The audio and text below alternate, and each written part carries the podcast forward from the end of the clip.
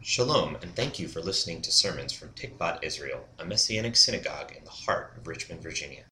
Listening to the podcast is great, but if you want the full experience, please join us Saturday mornings at 10 a.m. for our worship service.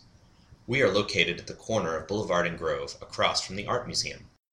For more information, you can visit our website at tikvatisrael.com. There you can support the ministry, learn more about Messianic Judaism, and contact us with any questions or comments. May Hashem bless you through the hearing of His word. Avinu, we, we ask for your, uh, your word to go forth and encourage your people this morning, uh, that they would be edified and built up. And in Yeshua's name we pray. Amen. so, a wife came home to find her husband with his face, his hair, his beard, and his neck covered in olive oil. What's going on, hubby? Uh, new beauty routine? She asked. No, it's because you're always saying I need to glisten. Listen, she said. You need to listen. Listening is a real skill. I think there should probably be a class just on this, at least uh, before a person gets married, right? When I was about, oh, is that, was that an amen? For men, yeah. when I was, do you want, you, you want to come up here? so when I was a bachelor, I thought I was a good listener, right? And then since getting married, I've, I've come to realize there are perhaps a few things, you know, that I can learn about it, about this topic. This week's Torah portion and the Haftarah portion both have a common theme and a common Hebrew word. What do you think that Hebrew word is? Shema, yes. Shema, of course, means listen, hear, but it also has a wider sense of meaning, right? Imagine a, a, husband sitting at home, perhaps he's reading a book or going through the mail, and the wife says, Hubby, can, can you take out the trash? And the husband doesn't look up and he just goes, Uh huh. Right? This is a, a hypothetical example, of course. But um, nothing like it has ever happened in the wine household. But uh, but nevertheless, perhaps the husband heard at least something, something kind of entered into this space, right? But he didn't really shema, right? Yeah, shemaing, if I can say that, involves follow through, right? Action, understanding, right? Okay, consider this quote from Genesis 22. This is after Abraham is willing to offer up his only son. We find this in verse 17 and 18. I will most certainly bless you, and I will most certainly increase your descendants to as many as there are stars in the sky or grains of sand on the seashore. Your descendants will possess the cities of their enemies, and by your descendants all the nations of the earth will be blessed because you obeyed my order, right? So the blessing to all the nations comes from obeying. But what's the word there? It's Shema. You listened, right? But you had, you didn't just hear it and uh huh, uh huh, uh huh, right? You followed through, right? The Shema, of course, is probably the most famous prayer of our people, right? What does it say? Listen up. Listen, O Israel. Adonai is our God. Adonai is one. So, how does this word play out in our parsha? Well, we heard some of it from Virginia, but I thought we could go through it again and take a look at take a slower look at some things because that's only three minutes, right? And so, you, you want to do that with me? We'll take a look at this. All right. So, listen up, O Israel. Here we go. Shema from Exodus 18, starting in verse one. This is what it says. Now Jethro, the priest of Midian, and Moses' father-in-law, heard right? And that's actually the first word. That's the first word of the, of the Parsha, Shema. He heard about everything God had done for Moses and for his people Israel, how Adonai had brought Israel out of Egypt. Jethro, Moses' father-in-law, had taken Moses' wife, Zipporah, after he had sent her away with her two sons. One was named Gershom because he said, I have been an outsider in a foreign land. And the other was named Eliezer because he said, For my father's God is my help and delivered me from the sword of Pharaoh. Okay? So again, the Parsha's first word is based on the word Shema. Jethro heard about what God had done. He understood it. he internalized it. He knew that God had saved us from slavery. And the name of Moses' sons are mentioned here again. It's mentioned earlier in Exodus, but here it's, it's mentioned again, and as well as their origin. What is it? It's Gershom. Gershom is the name of one of them. What does that mean? Ger means alien, and Shom is like there. So the name of his son is Alien There. Okay? Moses is, is, is probably highlighting his outsider status. Either he feels like he's an outsider and a stranger in Midian, or maybe he feels like an outsider and stranger in Egypt, or maybe even perhaps he feels like an outsider and a stranger among his own people. The family connection to Midian and the fact that the word father in law, do you notice you kept hearing that? Father in law, father in law. It appears many times. So I think he probably didn't feel like an alien in Midian, but I think he felt like an outsider in many contexts. I think he felt, Moses felt like an outsider in Egypt, and uh, maybe he even felt like an outsider among his people, the children of Jacob. So this is what I imagine is the scene in the Moses household. Little Gershom, or alien, comes home from being with grandpa and mom. How was your time with grandpa Jethro, Gershom? Did you make any new friends at Midianite Middle? Moses asks. No, it was awful. Everyone keeps laughing at my name. They keep saying things like, Hey, alien, where's your spaceship? Or, Hey, alien, wanna phone home? Why did you name me this, Dad? Well, uh, it was your mother's idea. Side note, there is a midrash that supposes that Zipporah, Moses' wife, actually named Gershom. Side note over. Zipporah steps in. Well, your father grew up in Egypt, you see, so, but he never felt at home there because his, his brothers that he longed for were, were the children of Israel. So he felt like an alien. So we thought, why not memorialize that feeling and give you the name? Gershom just sighed and said, I'll be in my room. You know, and they, the other son was named Eliezer. You know, God is my help. That would have been nice, right? Okay. End scene.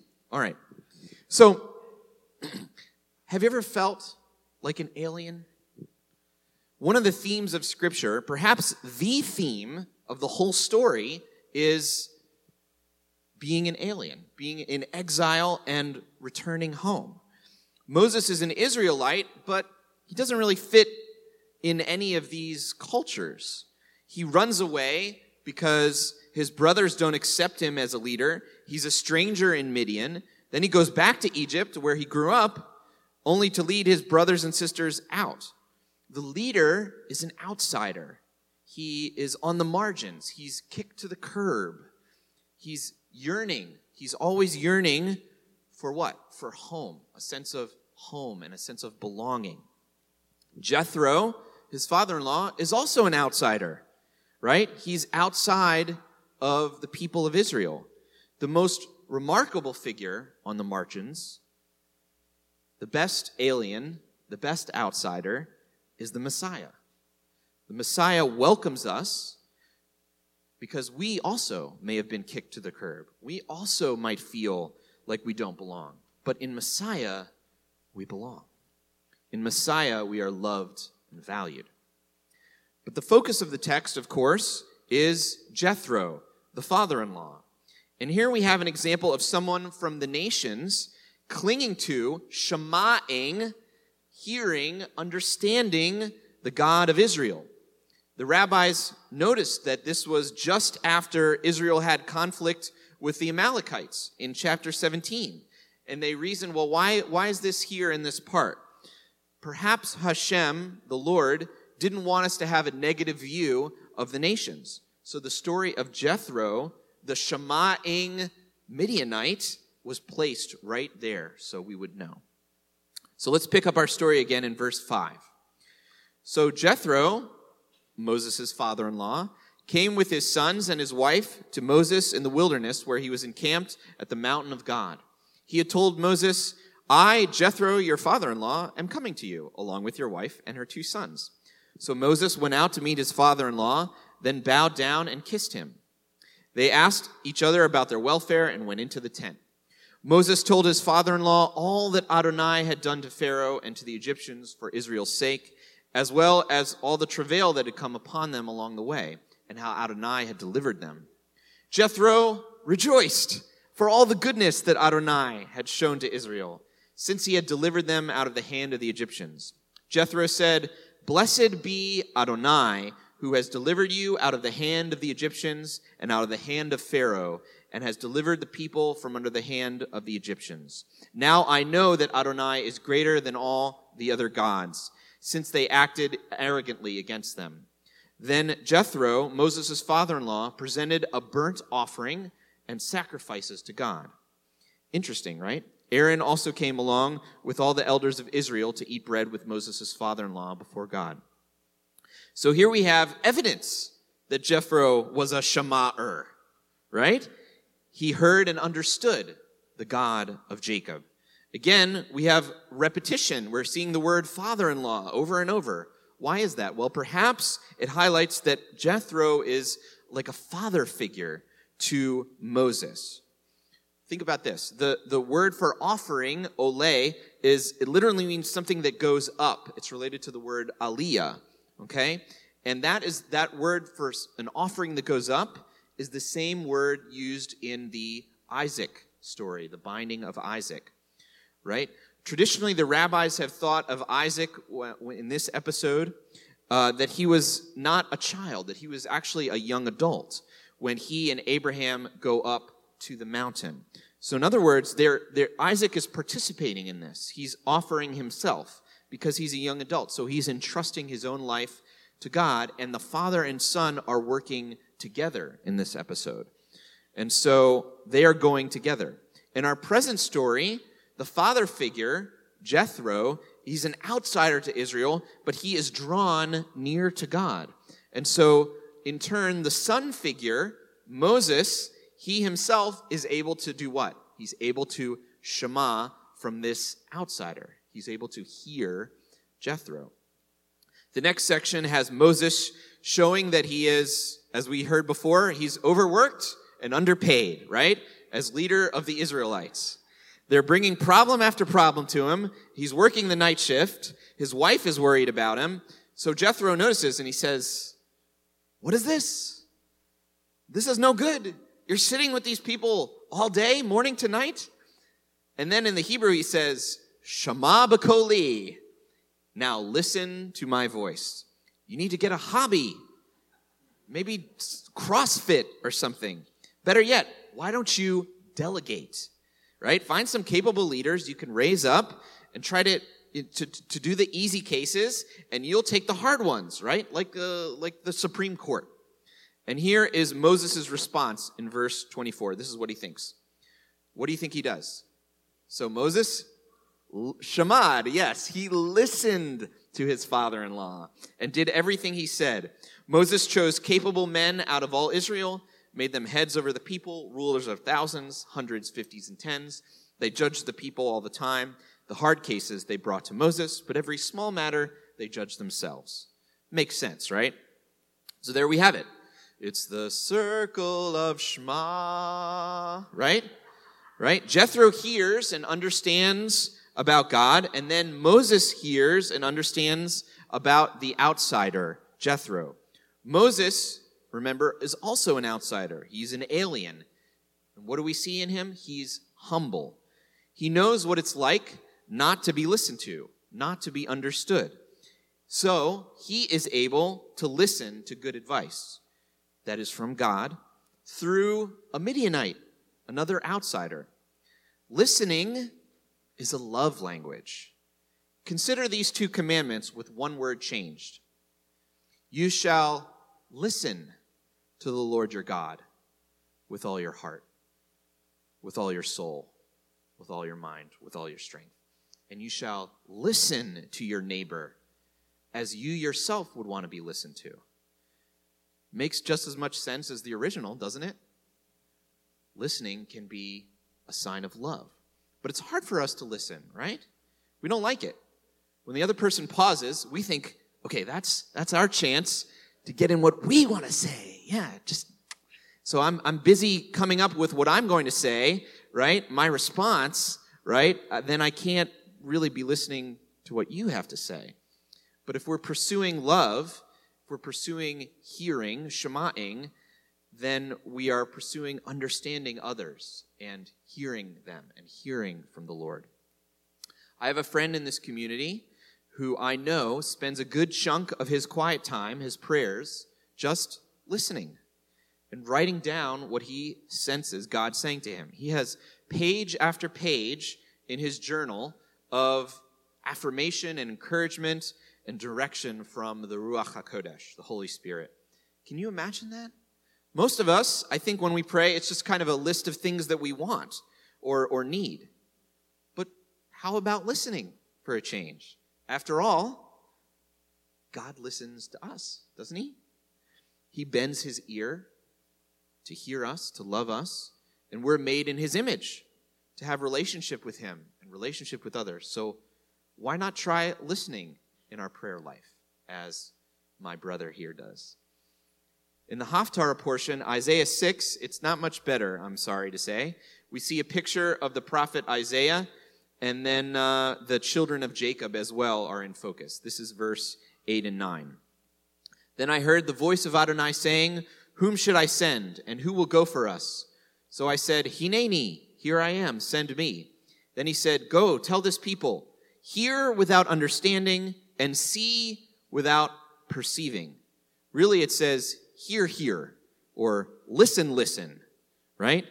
Which is kind of like, uh, you know, when you talk about do you like her or do you like like her, right? It's a listen, listen. Uh, so this is it's it's a challenging passage to understand, but what I think it, it's saying is that Israel here is like the husband in my original example. They're quote unquote hearing, but not really. Okay? Hey, Israel, can you take out the trash? Yeah, yeah, yeah. Okay, yeah, yeah. Right? That's what it is. This passage is quoted uh, a few times. Does it seem familiar to you in the New Covenant? So Messiah Yeshua quotes this, right? In the Greek writings to explain why Yeshua uses parables and stories to get to the heart of the children of Israel. Because it's hard. It's hard for us to listen to Shema. I talked to my dad this week, a psychologist, about uh, my top, this topic, uh, as I frequently do. He's kind of like a consultant, you know, for some of my uh, for some of my sermons. He reminded me of some uh, some skills that enable us to grow as listeners. So he said we can listen for feelings, we can listen for content, we can listen with our eyes as well as our ears. Sometimes people communicate more than just the words that we say, right? We can also validate our brother and sister non judgmentally, and we can affirm them. We can show empathy by mirroring, right? We can summarize what they have said to show we're hearing them, show that we're listening, right? So these are these are good tips for for uh, husbands and wives as well, right? Um, or or anyone. We're all we're all called to be listeners. Okay. So the question is, how are we listening? How are we listening to God and listening to others? How are we being still, being silent, being receptive? How are we seeking to understand the stranger, the Midianite, the outsider, poor, the homeless, the depressed? How are we seeking first to understand our spouse, our parents, our children? before being understood ourselves? How are we noticing the unspoken words of those we love, the communication behind the words? After all, the creator and redeemer of all things, God who is over all the earth, he understands us. He shemas to us. He bends his ear and he listens to us. Listening is an expression of love. And we, in his image, we can do likewise. How do I know God listens? Well, this week, as I was working on this sermon, I went to the seminary library and I found this amazing article. It was an online article, and I was working on it. And I got a call from a friend, and uh, uh, he needed some help, so I went and helped him. And I tried to pull up the article uh, from a, a, nearby coffee shop uh, around here, and uh, I couldn't pull it up. And I was trying to figure it out. I called the library and uh, I said, "Hey, can you help me pull up this article for my? It's for my sermon. It's it's just a really good article. It was all about Jethro, and I was learning a lot. And and it turns out I had to be present at the library in order to access it. So I said, "No problem." So the next the next day, Friday morning, I went and uh, tried to access the the article on site at the library, and their internet was down. Apparently, a squirrel had chewed through the wires. That's what that's I heard this uh, to be honest, right? So I'm like, okay, what do I do? So uh, I tried to get some help at the front desk, and their computers are slow. And then I finally came back here, and I'm working on the, the sermon here. And then I then I had an idea. What do you think my idea was? I could pray. I was talking about how God listens to us. Maybe the Lord would listen. to my prayer. and guess what? He did. I was able to, like, right after that, right after I prayed, I was able to find a way to access this article and, and move on. And, and it's just a, a small thing, right? That God is, is, is more powerful than the squirrels that eat the wires, right? He's, he is above all and he hears us and loves us. I want to close uh, with the last part of the Haftarah portion. This section of Isaiah was chosen by the rabbis as a special section of Isaiah. It's not connected to Isaiah 6, it skips to uh, chapter 9, and it's just these two verses.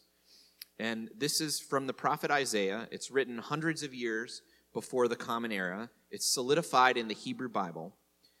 May all of Israel, Shema, hear and understand about the child that it mentions in this passage, whoever it may be. For to us a child is born, a son will be given to us, the government will be upon his shoulder. His name will be called Wonderful Counselor, Mighty God, my Father of eternity, Prince of Peace. Of the increase of his government and shalom there shall be no end, on the throne of David and over his kingdom to establish it and uphold it through justice and righteousness from now until forevermore. The zeal of Adonai Tzevaot will accomplish this. Let's pray. Avinu, our Father, help us to Shema. Help us to be uh, slow to speak and quick to listen. Help us in our close relationships with our spouses, with our children, with our parents, to to be good listeners and to show um, to show love by listening especially to the stranger, to the outsider, uh, to the other, quote unquote, um, because uh, we were strangers, we were aliens in the land of Egypt, Lord. And we know what it's like. And we thank you, Lord, that you know what it's like, and that even though you're sovereign over the whole earth, you still bend your ear and listen to us, even with the small things, even with the, the online access to articles, and, and you know every hair on our head, Lord and, and you and you listen to us, and we thank you for that. And in Yeshua's name we pray. Amen. Amen.